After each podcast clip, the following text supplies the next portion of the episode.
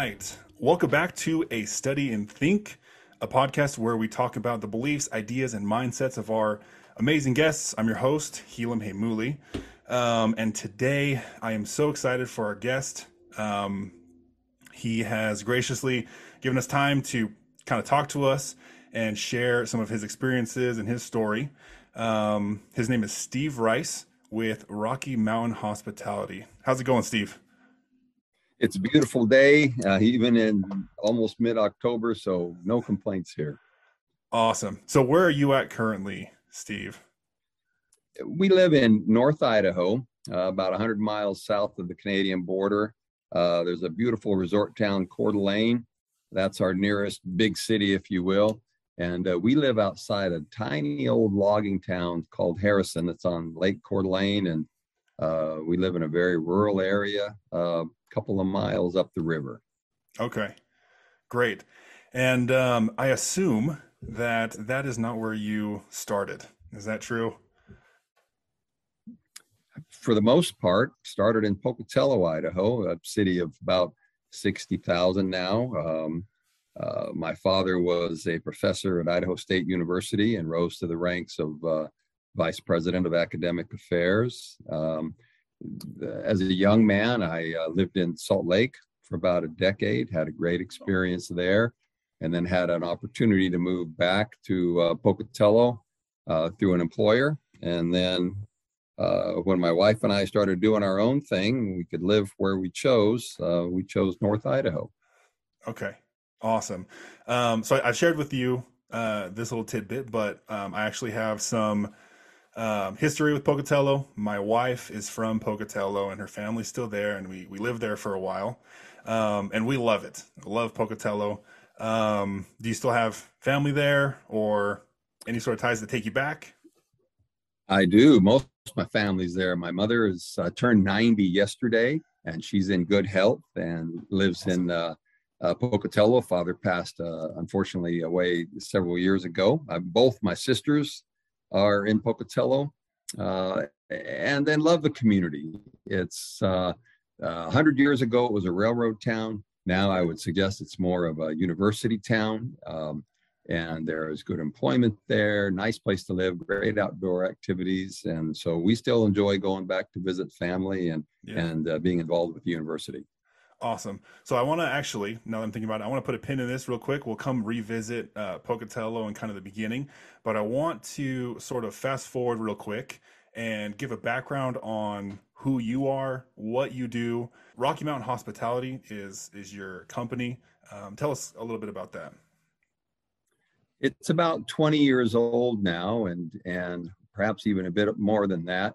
Uh, my wife and I started uh, with the acquisition of a small economy hotel uh, with Rocky Mountain Hospitality. But prior to that, we had some real estate assets, uh, small ones, both in Salt Lake and, and in Pocatello. Um, but we bought a, a property uh, after I had been working as a general manager for uh, other hotel groups and bought one and said, you know, that wasn't so hard to do. Maybe we could do that again. and sort of, sort of, uh, repeated the formula.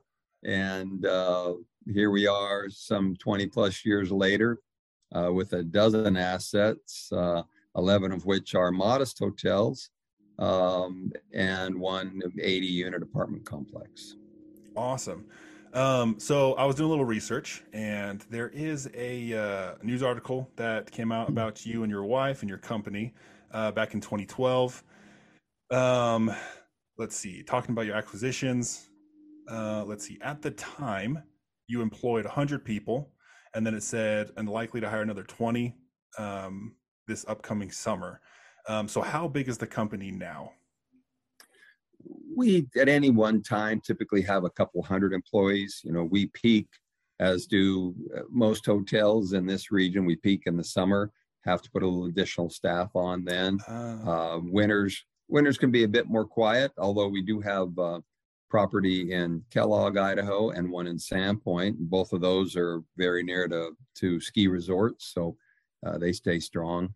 Uh, but you know, the ballpark, we're going to have at any one time a couple hundred employees working for us, and uh, um, that's both in Idaho and Montana. Okay. So a couple then, hundred total. Okay, great. And then um, if you uh, if you don't mind, kind of sharing sort of your because um, you talked about you know you being able to move wherever you'd like to, kind of live, have the freedom to enjoy the lifestyle that you want where you want. Um, if you don't mind sharing, um, even just like um, rough numbers of your income level to kind of show that uh, you know what level people can kind of expect or um, can kind of aim for. You know, it's I remember meeting a uh, individual that had a couple of Subway franchises some 20 okay. years ago, uh, well before I was even starting, and and what he said was, well, Steve, you know, you can you can have one Subway, and uh, if you work it, you can make a decent living. Says, but to really start to uh, enjoy the the fruits of your labor, you have to have three of them. Uh, and this was quite some time ago, and and we found very much the same thing. Uh, when Cynthia and I first started on this, we met a gentleman that was selling a hotel. He was a fine gentleman. He was kind of at the point of life that he was ready for him to retire, and he was selling a hotel that he had had for some 40 plus years. He didn't have much to sell. It was an old property. Uh, it was it was dated, and and we told ourselves we didn't ever want to get stuck in that position because it could easily happen. So what we knew was that uh, just like you know with him as an example and my friend with the subways that our goal would be to have a, a couple you know two or three different hotels or similar assets yeah. um, being in different markets hedges your risk um, and it wouldn't have all our eggs in one basket so uh, so that was the initial goal and uh, we thought you know if we could if we could make $300000 a year that would be more money than we could ever spend and far more than we would need to live on. And that's the case. Um, yeah. We, we do more than 10 times that now in our net income. It's excess money. Yeah. It doesn't make you any happier. We yeah. just have had that level of success. But to get there, you have to change your skill set from being the guy running the subway yeah. to managing people running your subways for you. And that was okay. a great uh, time of, of growth for us. And we have found ways to do it successfully. And you do it through respecting your team members, appreciating that they're the ones on the front line, they're the ones fighting the battles, yeah. uh, giving them the support that they need. And we found that to be a formula for success for us. Yeah, awesome. Um, okay, so there's a couple things uh, a couple awesome things that I wanted that kind of came to my mind as you were talking um, that I would love to hit on. Uh, one of those being, so you know, you understand that you know money is not the thing that makes you happy, you know, and that's that's a great realization because I think there are people out there that you know the focus is so uh, strong on the money because they feel like that's the way out to be happy, you know.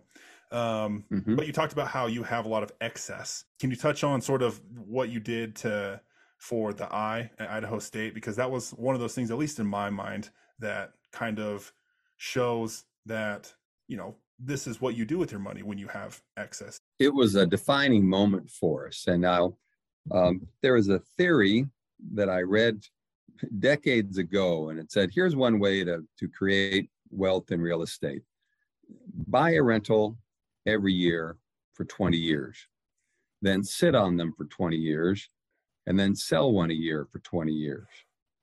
And and you say, well, one a year, I, I could probably pull that off if I if I worked it. Well, we did that, but in a little bigger game of monopoly, instead of you know houses or, or duplexes, it was with hotels.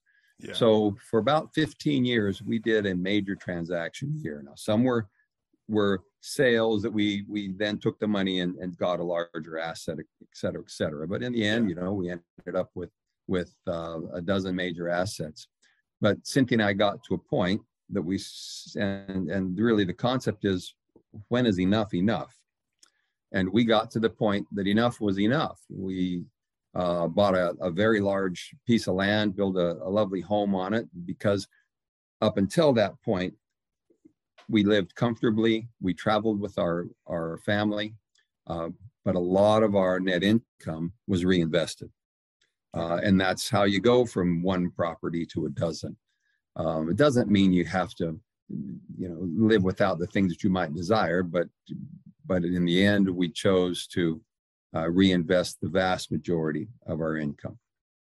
We got to a point and said, well, with each property you acquire, it takes a little more time, and time started becoming more precious than the additional funds. We said, okay, this is enough. So we're now to a point that these are good assets that we have. They're going to they're going to produce for very long periods of time if we manage them properly. Um, so we don't need to necessarily be growing the company anymore. Now, for a lot of people, the growth is the game, and I respect that. That's that's yeah. their satisfaction. Um, but for us, we had gotten to the point that that we wanted to enjoy the fruits of our labor a little bit more. That was a nice place to be. Um, but one of those things, you know, Cynthia and I talked about the things that we believe in. Um, you know, she said to me, "Well, you know, you don't have to wait until you die to have the the things you believe in benefit from your money." Oh, and, you know, sounds like a genius. well, it was a it was a good it was a good moment for us because we had our wills done and and they're beneficiaries of of the causes that we support. Well, uh, she was right on the money there. Yeah. Um, so I went to ISU. As I mentioned earlier, my father was the academic uh, vice president there at, at, the culmination of a 30 year uh, career with them. Both my sisters have degrees from ISU. It, it's a it's a great university in Pocatello. Um, there had been an I on a hill right at the side of campus, a very large I, and it had yeah. been there virtually for 100 years. There's a lot of history to it we don't need to go into, but for all intents and purposes, it had eroded and it was unsafe, and so they had to tear it down. And it was kind of one of the icons in the community. It's it's yeah. was very visible from many areas, and it, it was unfortunate it got torn down, but we understood why it did. At that time, the university was very focused on getting a uh, school of medicine established okay. so that we can actually have doctors. And so they focused were focusing on the school of medicine, and that's where the, the excess capital needed to go because they didn't know where it might happen. Um, that project was good for ISU, but even better for the state of Idaho. What you know is yeah. that the state that educates your doctors, they're more likely to stay there, and, and every state needs more doctors. The school ended up being in Meridian, didn't quite have the capital outlay that it might have had. That also works for ISU and the state of Idaho. Um, but there was an interim period that Idaho State University got a bit behind on some of its capital projects, and the I was one of them. Okay. Um, when the medical school got established, uh, a new president, Kevin Satterlee, came in, uh, a fantastic individual. Um, he was given the task from the state board and his own feelings on starting to get the university put back into the proper shape that it, it needed to be in, and the I was one of the projects. Uh, we heard about the interest. Uh, I contacted um, the director of giving, uh, Kent Tingey at that time, who had been with the university for decades and, and was a friend. He had me contact uh, Stuart Summers in marketing, I told Stuart that uh, I wanted to buy a vowel. And a little bit later, lo and behold, I'm buying the I uh, to put up on the hill. And it's, it's, it's, it was a great example for my, my sons to learn about philanthropy. The community uh, appreciated it. It doesn't matter who did it. It just matters that the I is back. And uh, it's a great icon for that community. Uh, do you have other um, philanthropic uh, endeavors that you've also been involved in? in Idaho? Um, that's been the major one. We've we've supported a scholarship fund uh, for students at ISU for over a decade now. Cynthia is very involved with uh, uh, some church activities and, and okay. projects that uh, she likes to support. And I'm going to go. Uh, it's homecoming next week at ISU. I'm going to take a hard hat tour of the new alumni center and oh, they're hey. still looking for some donations for that facility. And I have been told that the hardest thing to raise money for for university is a building that's already been built. So we may struggle a bit uh, with the final aspects of getting some funds put together for that facility. Uh, so I'm excited to go uh, take a hard hat tour there and, and see what naming opportunities or other uh, areas of opportunities there might be. So um, I'm a huge fan of education. Um, education changes lives. It offers opportunity to those that are willing to help themselves. And uh, so I, I would be surprised to not see that uh, I continue my involvement with that. And I, you know, sit on the foundation board at ISU and, and uh, have all the respect for the uh, institution and want to remain involved. So um, as you're as you're speaking and and what you've shared so far has been amazing. Um, you know, I'm thinking you you making um, enough money to to donate um, you know a, a, giant letter on the side of a mountain to a university. You know, um, you have all these things. You have hotels and, and everything that you're involved in, and um, you know, for for a lot of people, this seems like something that is out of reach, like a life that is um, that one can only dream about. Do you think that you are an exceptional individual? Uh, that you have a skill set that you know nobody ever, no one else could possess ever, or uh, would you consider yourself pretty ordinary? I think everybody has their strengths and weaknesses. Uh, and and I'm the same. If you were to ask what my specific strength might be, I'm pretty good with numbers. Um, numbers speak to me like a second language. Okay. Um, you know, let's let's let's look at it in that aspect. When people learn a second language, some people always have to think in their main language and then translate into a second language before they can speak their second language. That's very yeah. common. Others others learn to think in the new language uh, in addition to their their main language. Um, numbers are like that for me. I, I can see them; they come together very easily for me. That's not an extraordinary skill, but it's one of my strengths. Um, yeah. Everybody has a strength. So if you want to be an entrepreneur or you want to be successful working for uh, someone else's organization, and both are honorable, um, you have to find what you're good at, okay. find what your strengths are. So okay. my strength isn't extraordinary. It's simply my strength. And I found an industry that would benefit from that. And at first, I worked for others. I ran hotels.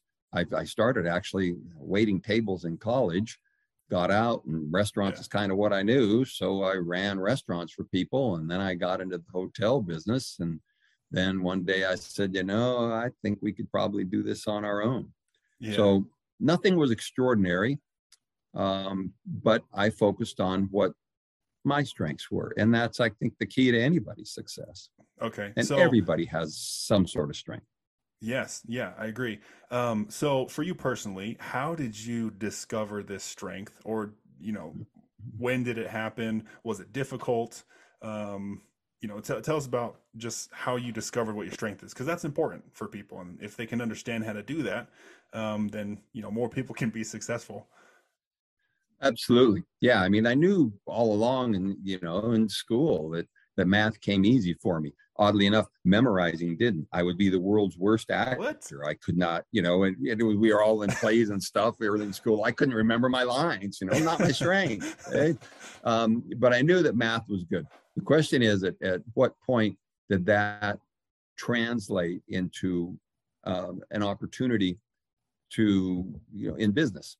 And I would suggest that that was when I was uh, working hotels. I was worked with a, a great group, Kaler, uh, in hotels both in Park City and uh, Salt okay. Lake, and then took a GM's job with them up in Pocatello, which was a great opportunity for me to kind of go home. And uh, realized how easy the budgets were for me, easy okay. to remember, easy to notice that something was out of line. Uh, budgets, you know, some people would say are the language of business. Okay. And in our business, our financial controls uh, have been part of what have allowed us to be successful. We we see um, both into the past, the present, and the future. Uh, that way, you you know if times are looking difficult, you know what type of reserves you've got, you know that you can make improvements in, um, and you also can talk to bankers. And if you're going to borrow money, you need to be able to talk to bankers. And if you're going to buy real estate, you probably need to borrow money. Yeah. And to be comfortable with debt. Um, and you're not going to be comfortable with debt um, unless you've got a good grasp on your numbers and Okay. what you think the future will hold. Okay. So, um, so just based on what you're saying, sort of my interpretation is you you sort of knew just based off of your experience in school that you were pretty good with math, and then through your job experience, you started. Um, what's the best way to say this? You um, gained more confidence in your ability to work with numbers because of just the you know you had to work with spreadsheets and stuff like that in your job. Is that is that correct? Yeah. And then, in fact, I was, when I was down in Salt Lake, um, and I was still a young enough man, I was around 30, trying to decide, you know, what I wanted to do in life. And um, uh, I enrolled in uh, Westminster, uh, an outstanding private college down there. In fact, I think there's soon to be a university down there in Salt Lake. Got into their MBA program, uh, took it with accounting emphasis, and thought I would probably join an accounting firm. Uh, and it was because I sensed that strength that that I'm not going to say it was easy for me, but with effort I could be good at it, and it was an area that that I thought I could excel at. Uh, as I went through that program, an outstanding program, uh, got my degree. By that time, I had had uh, some nice growth in my career with uh, Kaler, the hotel group, and they had sent me uh, up to Pocatello to be a GM, and and it was up there that we decided we could do it on our own. But uh, Okay. it was very much I identified that that numbers were a, a language I could speak, and then I went and got additional education uh, to strengthen that skill. Okay. Okay, so it's a it's not a quick process by any means. It sounds like kind of a slow thing where you sort of just pick up things as you go, and then It has Um, been for us, and uh, you know the there have been so many overnight riches made on the internet that I Yeah. fear that that many young people now think that that that that's the way it should be. That if you don't get rich overnight, you're not going to. And and there are overnight sensations like that and overnight riches that are available. What Cynthia and I knew, and, and I knew even before we met, was there could be a long, steady path, and that that seemed more plausible for me. And and it wasn't going to be overnight riches, but you could build wealth yeah, and that was always the goal and so that's that's what we pursued yeah. And I mean, I think um, I think you're correct in thinking that there's a lot of young people that are you know deceived by this notion that riches can be made very quickly. And I think um, at least from my observations, it's more of a marrying. Like the the success comes from um, you know preparation until the opportunity comes, and then that's when you can sort of capitalize on it. But you know, building the skills and the knowledge takes a lot of time, and it takes effort, and it takes um, dedication. At least from you know from my experience and sort of what I've observed from other people. And I think that's the right mindset. Like you, you should expect that. you're a thousand percent right and and maybe you're in one of those industries that you can you know hit the single home run and, and you win the game but those are pretty rare Yeah. um, that there are numerous opportunities uh, particularly in in the greatest nation in the world in my opinion that if you are willing to do the work you're you can handle a little bit of fear you know and Yeah. and be able to step outside the mold um, that there's still uh, bountiful opportunity uh, and the secret is to find your strength what are you Yeah. good at what's interesting for you you know and, and if if you know numbers were interesting for me and and managing people uh, was interesting for me then it's not really work and Yeah. then it's pretty easy to be good at it and then hopefully be successful at it because you're enjoying it Yeah, definitely. Um, so there's something you said that I that sort of piqued my interest. Um, you were 30 when you when that like at that junction point when you decided to go to Westminster and sort of uh, double down on your skill that you believed you had with math. Um, that that's what you said, right? It was about 30 is when that Yep. happened. Yep. Okay. Um, so that's interesting because I'm at the, I'm 30 years old right now, and I think there's a lot of people with um, in my generation that have kind of been experiencing this, experiencing the same things. Where at about 30, I hit a point where I I wasn't doing what I thought I'd be doing at 30, and um, you know I didn't have like you know I wasn't like a millionaire by 30, and um, you know I decided that I there were some things that I had to to do differently. And I really rededicated myself to trying to improve my skill sets, my mindset, and um, really tried to to bet on myself mm-hmm. more and mm-hmm. sort of the things that I felt I was good at, and then sort of just move forward and then take the opportunities as they came. But 30 sounds pretty late, and I had sort of like a uh, not like a midlife crisis, a quarter life crisis. Um, so I'm, I'm wondering, you, it sounds like you sort of maybe did sort of the same thing, like 30, is not that it's old, but it's I think it's older than what a lot of people of my generation are expecting to actually then, you know, to really begin your journey. Well, I think your point's really well taken, and and the 30s are are an extraordinary decade because you're an adult and can be taken as as an adult at okay. that point. But I mean, who do we who do we see that's successful? Well, we see LeBron and, and we see, you know, all these people that are 22 years old and internet wizards. And, and so you think, oh, I missed the boat. No, you didn't miss the boat at all. I I wasn't even prepared prior to that to um, to lead. Now I had now in my 20s, right out of college, a partner and I bought uh, a tavern, and okay. then that went pretty well for us. And we bought a nightclub. The major okay. employer through a recession closed their doors, lost them both. You know, so here I am at 27 and I've had two failed businesses. Well, yeah. you know, would I have done better had I been in my 30s? Uh, there are some temptations in your 20s when you're running a nightclub that you probably could turn your back on in your 30s, maybe. But big picture, the market soured. You know, yeah. I wasn't the only one that lost business in that. It was a it was a difficult time for that community. Okay. Um, it's never too late. Okay. You you can't turn back the hands of time. Mm-hmm. You can only make the most of whatever time you have left. And whether you're 30, 40, 50, um, there's always time for opportunity. And you're never too late to start something that looks appealing and that you want to be involved in. Okay.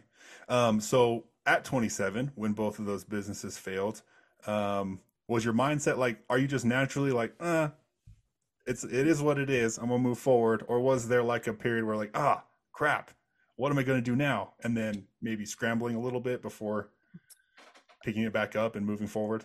Um it was it was a rough time but i have the blessing of having family so i knew i would always have a place to live okay. and would always have food in my stomach that's okay. that's a blessing. Not everybody has that blessing. Yeah. And and it makes it a little more difficult to turn your back on the paycheck and go do your own thing. And I'm aware of that. You know, I, I had some privilege there. Um, but I went down to uh, the the market was so horrible in Pocatello at that time. I went down to Salt Lake. I got the first job I could get, which was selling tickets to a circus for a fundraiser. Okay, that was your job. And that was my job and it was go. horrible um, but i got a job. I got a job quick. And uh, the first one i could get that i said okay i can afford to have a little studio apartment and and get back on my feet here. Yeah. uh, within a matter of of a month i got a uh, job with a uh, one of the leading restaurant groups in that market. Two months later they had an opening for a gm and there we go yeah so so yeah, I've had bumps in the road, but they just you just push reset and start over. Yeah. Um, the only thing that would have kept me from doing that is poor health, and okay. I've always had good health. And if you've got good health, then there's no excuse to not be out there making a success of yourself. Okay, so after Salt Lake, you and you took the GM job, moved back up to Pocatello for a little while. Mm-hmm. Um, I know mm, let's see. I'm trying to think if I want to go here. Um, what was your experience going back to where you started and uh, yeah, how, how, was that whole thing? it was fun. Um, I took over the large uh, hotel convention center in Pocatello, largest property, took it over as general manager. I had, when it opened uh, some 20 years prior, I was a waiter in their restaurant going to college. Okay. And some of the people still worked there, which was crazy. so um, it was an outstanding experience. And it was during that time period that uh, my wife Cynthia and I uh, purchased a small uh, 54 room hotel in town right across from campus. And okay. for a while, um, I kept my job with uh, uh, the group that that owned the hotel there in town, and along with about 30 other hotels they owned. And we owned the uh, uh new property that we just bought. Um, I bring that up because there are entrepreneurial opportunities that a person can initiate while still keeping the steady paycheck, paying okay. the bills. Okay. And that's what we did. Uh, we had, uh, I had had a, a big, beautiful home in Salt Lake, right on State Street, going up to the Capitol, all those big old yeah. houses there. Well, I bought it when nobody wanted it. Nobody. I bought it for five thousand dollars down. Nobody wanted those things then. Well, ten years later, they were the thing. Yeah. And so uh, sold that, bought a, a 30 unit uh, apartment complex in Pocatello because I didn't need as big a house in Pocatello as the funds would have provided. Uh, okay. So there's another example of of yes, had a nice home in Pocatello, but had a one-time investment opportunity. Uh, could have bought a Ferrari, bought an apartment complex instead. Yeah, and and that started it for us. Um, we managed Cynthia and I managed the apartment complex uh, the evenings, weekends. Um, we're able to buy the hotel, and then um, a new owner came into the hotel that I was running and said, uh, "We understand that you own a hotel on the other side of town." And I said, "Well, yeah, I do." Says, "You know, it's a tiny hotel, and this is the biggest one. We don't compete." They said, yeah. "Well, we're kind of uncomfortable with that, so." Um, we'd like you to transfer to Boise or perhaps sell your hotel. And I said, I'll take door number three. We're going to go do our own thing. So that was, that was our moment that we jumped from part-time investors pulling paychecks to took the leap and became full-time entrepreneurs. Now, Cynthia still stayed. She was a marketing director with a, a large financial group in the market. She stayed with them um, oh. for a few months. And what we found was I had newfound freedom. Doesn't mean I wasn't working a lot, but if yeah. I needed Tuesday off, I can take Tuesday off. But you're only as free as your spouse in a lot of those things. Okay. So she made the jump. We said, you know, if you were here selling hotel rooms, you'd probably make at least as much or more than you're making with your financial group that you're working for. And then we said, I, I think we're ready to take the leap. Okay. Uh, she did, and uh, it was the right move. Great. So um, there are there are a couple things that again I, you're making me think of all these questions and, and awesome things. Um, so for you, we're gonna f- rewind back to uh, when you sold the house in Salt Lake and decided to buy units in Pocatello. Um, was the temptation there still to blow the money on something extravagant like a car like something um, and you know what what was your mentality in being able to choose you know the long term benefit rather than you know the short term uh, grat- instant gratification thing it has never been that much of a temptation because you you, you buy you know money is about purchasing utils of satisfaction Okay. And certainly there's utils of satisfaction in a bigger home or a vacation or a new car. But for us, there was also great utils of satisfaction from growing our business and what okay. that brought to us. That okay. was stronger for us. So it wasn't it wasn't a difficult sacrifice. It was look what we could do with the money. Look what it would do for us long term. Isn't this exciting? Okay. Okay. Um yeah, I think that's difficult for some people, or maybe even more people than I realize, to to really distinguish, you know, which is the better option in reality. And I think that's that's a good way to probably um, you know compare the two and um, obviously it's it's been uh, a huge benefit to you and your wife and your your guys's um, success story. Um, and then the other thing is when the uh, hotel gave you the ultimatum of you know option one or two, you decided to do option three. Um, is that are you typically the type of type of personality to be like, no, I'm gonna make my own options? Because there are people that would choose one or the other, you know, and they kind of get stuck in either of those frames. But you made your own option. It's one of the biggest secrets in life is to not let someone else define what your options are because they're telling you what their options are.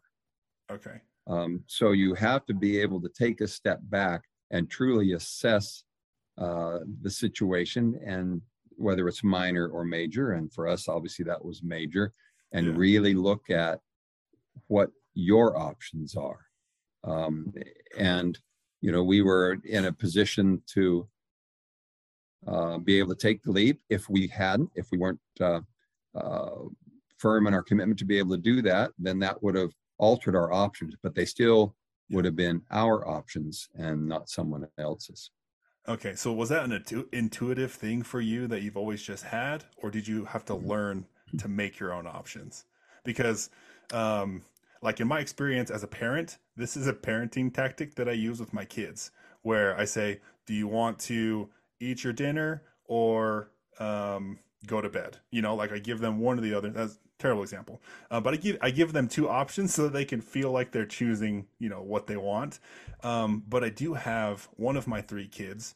She's the third option type of person, where I tried that tactic with her, and she's like, "No, I want to stay awake and eat candy." Like that's that's what I choose, and it, it makes me laugh. Um, so that's why I kind of think, you know, is it an intuitive thing, or was it like a learned experience for you to finally, you know, to develop that skill into creating your own option? it's interesting. I've never I've never reflected on, it, but I would have to say it's intuitive. Okay. I, I would suggest that that um, as a manager, one of your great skills that you try to develop is to make your own assessment of a situation. You, you can't always believe okay. what you hear. Okay. And so you have to take a step back and say, well, this is probably what's really going on. You're not always going to be right, but I think yeah. you're going to be more right than if you just kind of say, well, that's what they said, so that must be it. So it's it's kind of the same concept. Um, you have to take a step back, ask what is congruent with your goals, uh, your beliefs, and what you think okay. will be successful, and realize that that other people's options or comments or directives may not be all inclusive of all of the options. Maybe they're doing it in their best interest, and I don't fault that from someone. Or maybe they just simply hadn't thought that there was a door number three. Okay. Okay. Um, all right. How have uh, this is a question I sent you? Um, how have relationships played a significant role in your success? So whether that's you know relationship with your wife, relationship with uh, peers, employees, what have you. Um, what role has that played in your success? It's 90% of the game. You, oh. you can't do this on your own. 90%. So, wow. Um, yeah, I think as I shared in the beginning, uh, knowing that I had a, a, family that if I went out and, and took a non-conventional path, I'm not going to be homeless. Yeah. I'm not going to be hungry. Um, that doesn't mean that as I started a family that I wasn't responsible, but it's just, it's always, I've always known that I had that worst case scenario is better than some others might have, and that's a great blessing. Yeah. Um, then, you know, Cynthia and I uh, have worked as partners now for over 20 years, and. All marriages have complications. Well, yeah. throw business partnership into it, and it does not lessen those complications. and you have to divide divide between a disagreement about business, and and that's not your marriage um, and two partners, if they don't disagree about some issues from time to time in business, then you're going to leave things on the table because everybody's, yeah. you know, too singularly focused. Okay. Um, so that relationship has been the most important. In terms of the growth of our company, and we've been successful in in dividing and conquer the the leadership duties. Um, our relationship with our banker. We've had the same banker. We've gotten all but one of our loans for these 20 plus years from the same banker. He has during that time period been with three different regional banks. We have just stayed with him. Yeah. And and for the last decade, it can just be a call up and say, hey, we we've found a new asset and uh, this is the kind of money we'll want and and we're sitting in we're talking millions of dollars in hotels. Yeah. where the money is there within you know as little as 30 and and 60 days. So that's been important. And then the final thing that's important is our relationship with our team members. Um, trust respect um, trying to uh, to sympathize with their challenges uh, Yeah. let them know that we appreciate what they do for us. So any one of those relationships sours Okay. and we struggle. Yeah. So all um, key relationships. so is there like a, a roadmap that you kind of, or I guess a, a template that you use that can apply to all of these different types of relationships in order to make them work? Or is it just like you figure it out with each one? It's all case by case type of situation. There are some basics in management. Um, and uh, I have uh, two sons that just uh, graduated from college in, in very different paths, one in fashion, one in hospitality. Oh, and and I know that they teach uh, management courses, and then there are concepts in management that are important. But at the end of the day, to manage people, it's a boots on ground situation, okay. you know. And and you're right. Then and you manage different people. To manage everyone the same would be naive because people aren't the same.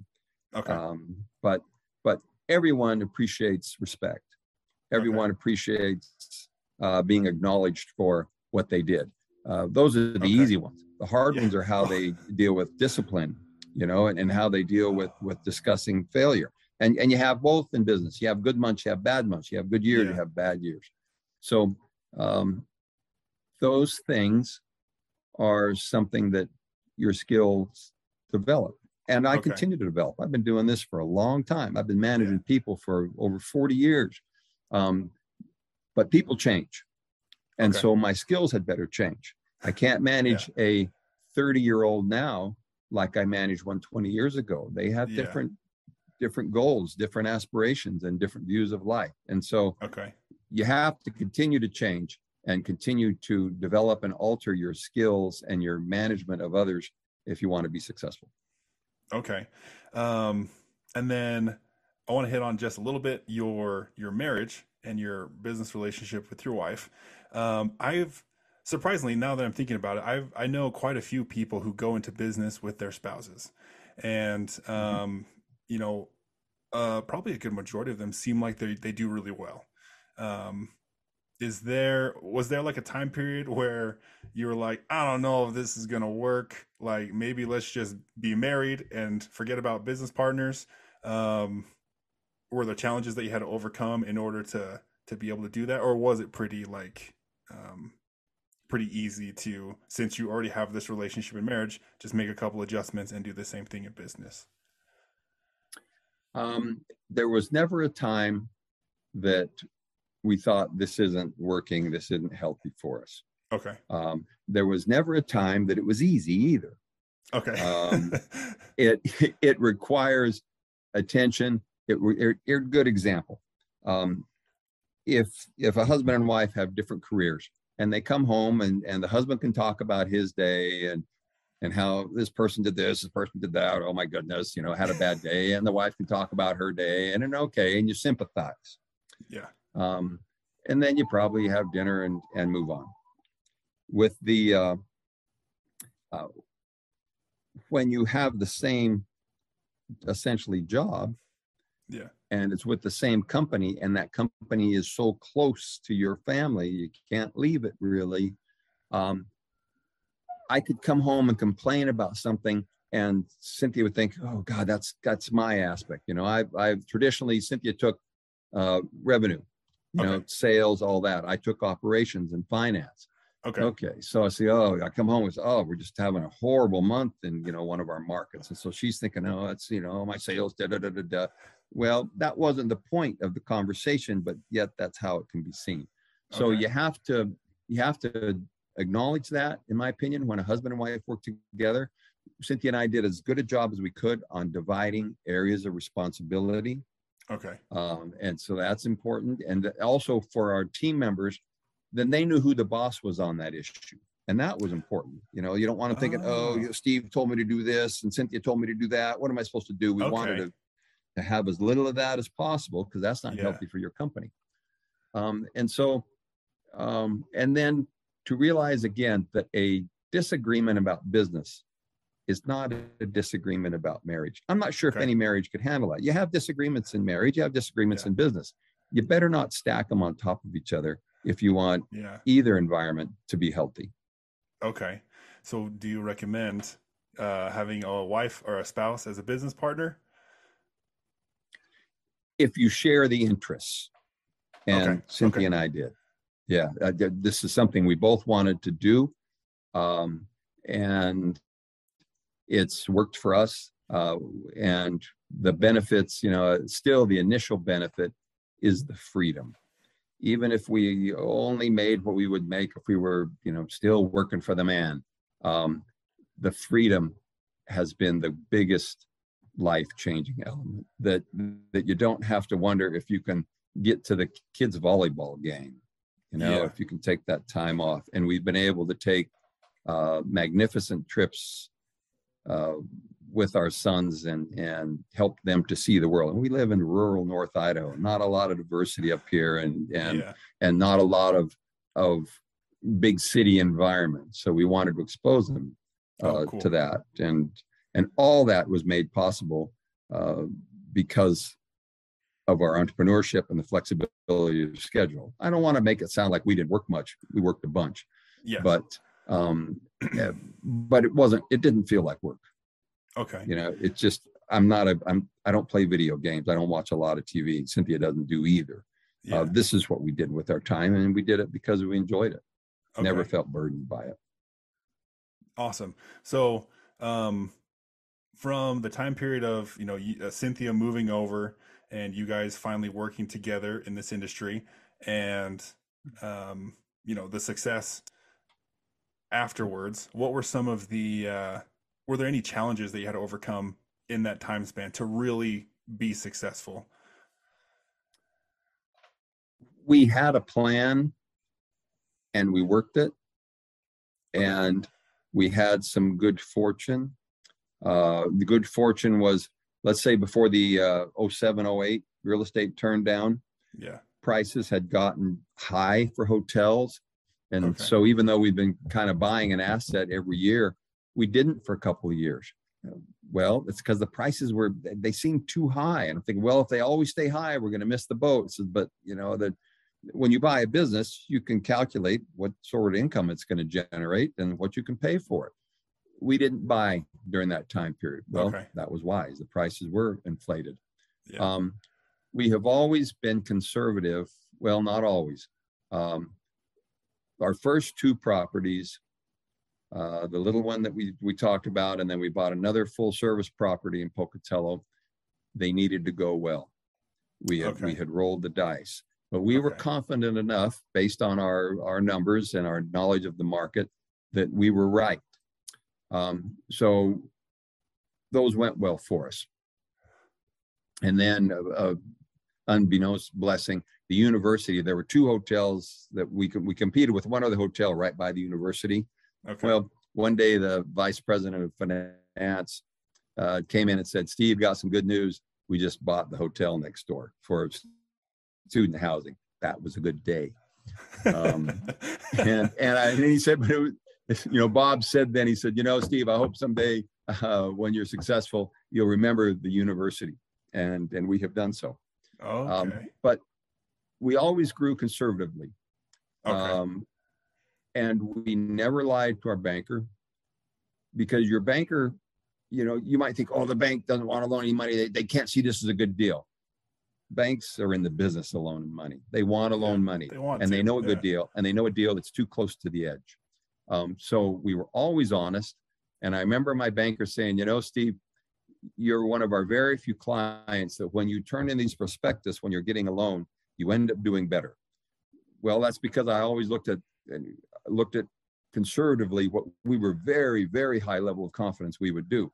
Okay. So we didn't, once we got the first couple under our belts and then it was a little tight then, then after that, we grew conservatively. Um, Okay. And so then when the downturns came, even COVID, we were okay. I'm not saying great, yeah. I'm saying we were okay. I, I had a good friend in the real estate business tell me some 20 years ago, uh, because he had moved to Sun Valley and it didn't go well there and had to start over. He said, Steve, you got a good start. Don't put yourself in a position that you're going to have to start over. And uh, those were wise words. And uh, we have followed that and are now, uh, we liquidated a major, one of our major properties um, early this year and took the proceeds from that and paid off all of our debt. That's a good place to be. Yeah. Um. So were you never tempted to like roll the dice?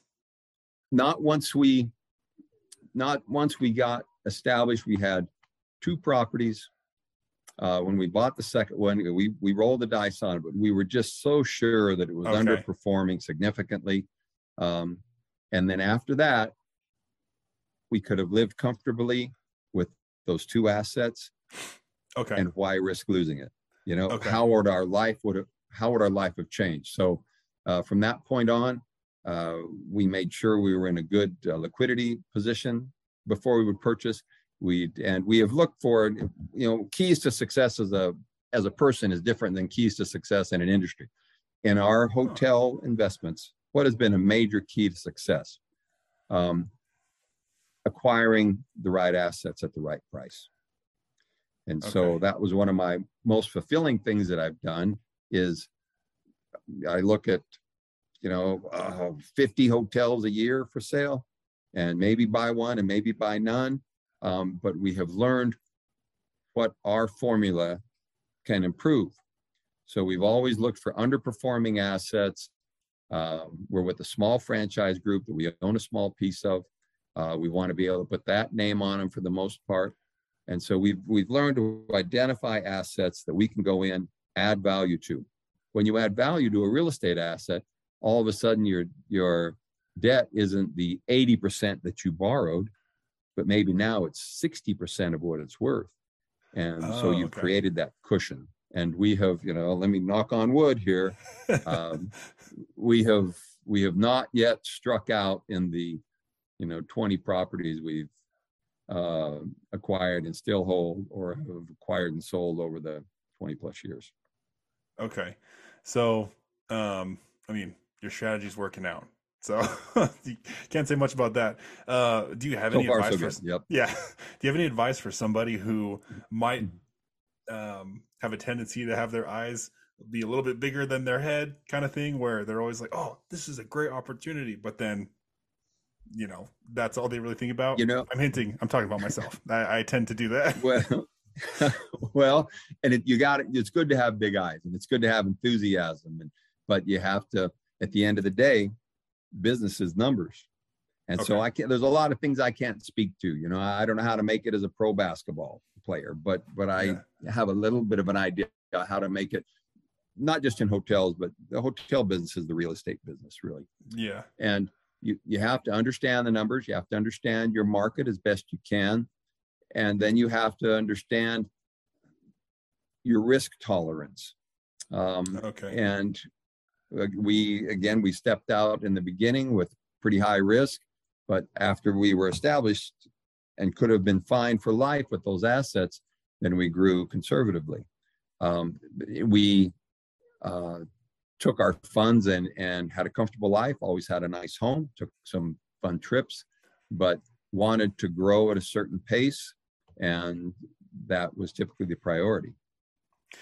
Okay, so you're talking about risk, and what's like the the simple definition of like risk? Is it just how much you have available to lose so you can risk more? Is that kind of the the thought process behind it? risk is all about the uh, statistical uh, evaluation of whether an endeavor will or will not be successful and at what level. Okay. So if you're talking about uh, real estate assets, you have to look at, you know, the market, um, what turndowns there might be, uh, what upswing there might be, and how close to the edge you can walk. Um, okay. There are so many opportunities now with uh, the sharing economy uh, and all those things that you could start you know start there. The the home that i sold that i you know gave a $5000 down payment on a big old house in salt lake i renovated the basement and rented it out. Uh, i shut off a door to an attic and rented it out and i rented out a bedroom because it was a big old house and i was single. And um, so those things allowed me to make the payment on that house. Now, what if what if everybody moved out? Uh, it would have been pretty tight. Yeah. Um, so you want to make sure that that you're covered. Now, sometimes I'll have people call and and offer me odd deals on buying the hotels, and I I don't say it, but I know it. They've been watching too many infomercials. Okay, the guy Yeah, that says, "Oh, you know, borrow," shows. and then, yeah, exactly. Take your Oh, equity yeah. out, buy another one. Take your equity out. Okay, and then then the market turns down and you lose it all. Um, so, a relationship with your banker, being honest with them, they can give you guidance uh, Okay. and grow at a pace that you don't have to start over. Uh, is our best advice. It worked for us and it can work for others. It's not brain surgery. Yeah. So that was kind of my next question is, um, you know, you were talking about all these different types of numbers and statistics and things that you try to look at before uh, committing to a deal. Um, to me, that sounds like a lot of numbers. And like, well, where do you get all these numbers? Is it is it like the banker? Is that your big number one person to get this data and these numbers, or did you have to find it on your own? It is a lot of numbers and it comes back to educating yourself. Okay. You know, if I, if I said, why do people, why are people not successful as entrepreneurs or why do they not become entrepreneurs even though they talk about it? And the first one is a lot of people don't have an interest in that. You know, they Yeah. they like the paycheck, you know, they they either like their job or worst case can tolerate it and then the job just becomes an end to a means. The means, you know, they they want to enjoy their life. They do. Yeah. They get a, a paycheck that's enough to do that. It's all good.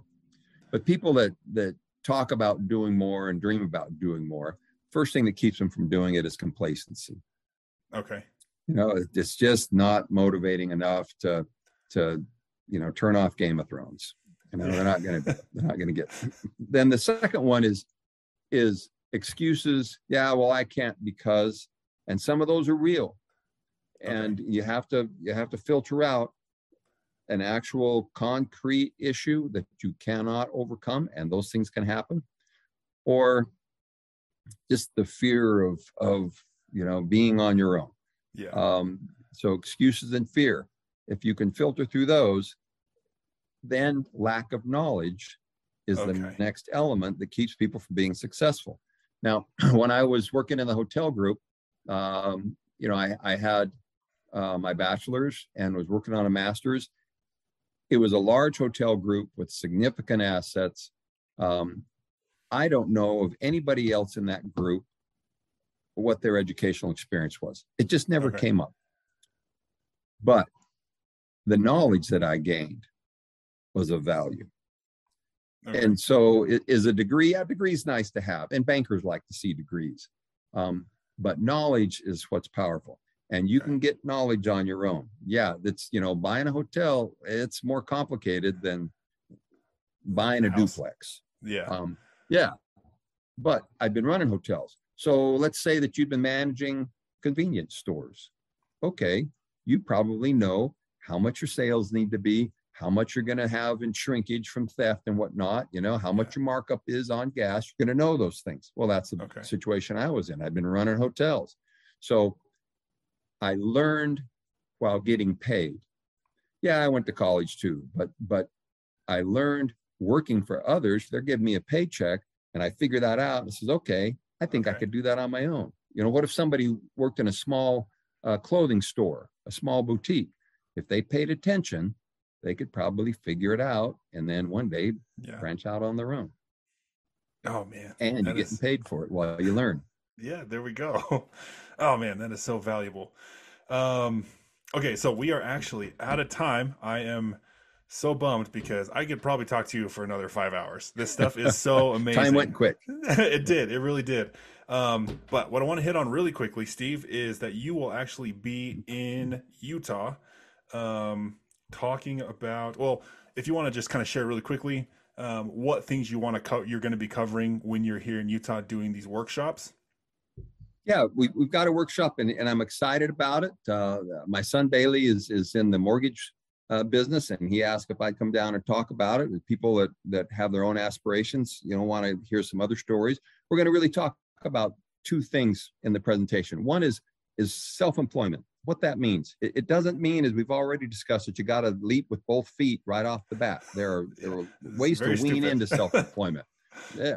And then the other is, is because real estate is what I know we're going to talk a little bit about uh, investing in real estate, how you might get started, uh, you know, what your first steps might be, and, and what your yeah. long-term goals might be. So we're really excited to get with some some like-minded people and have some fun conversation. Yeah, I mean, the real estate market, the way it is right now, this is a very pertinent topic, especially sort of, I think your strategy is very helpful for these sorts of times and, you know, the way that the real estate market is. So um, that'll be very, very valuable. Um, this is Tuesday, October 18th from mm-hmm. 11 to 12:30.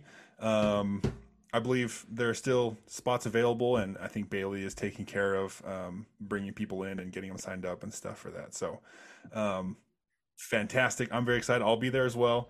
Um, I think Great. it's. I mean, you've given so much knowledge here, um, and there's even more that will be available at this workshop. So, um, Steve, thank you so much for being on the podcast. Um, hopefully, we can do something like this again. Uh, I, I, am amazed at the amount of knowledge that you have, and I'm super grateful that you're willing to come and, and share a little bit of it with us. I enjoyed it. It was a fun experience and hope to talk with you soon. All right. Um, so stay tuned for another episode of a Study and Think podcast where we dive into the beliefs, mindsets, and um, ideas from awesome guests like Steve here. Um, so come back and join us for another episode.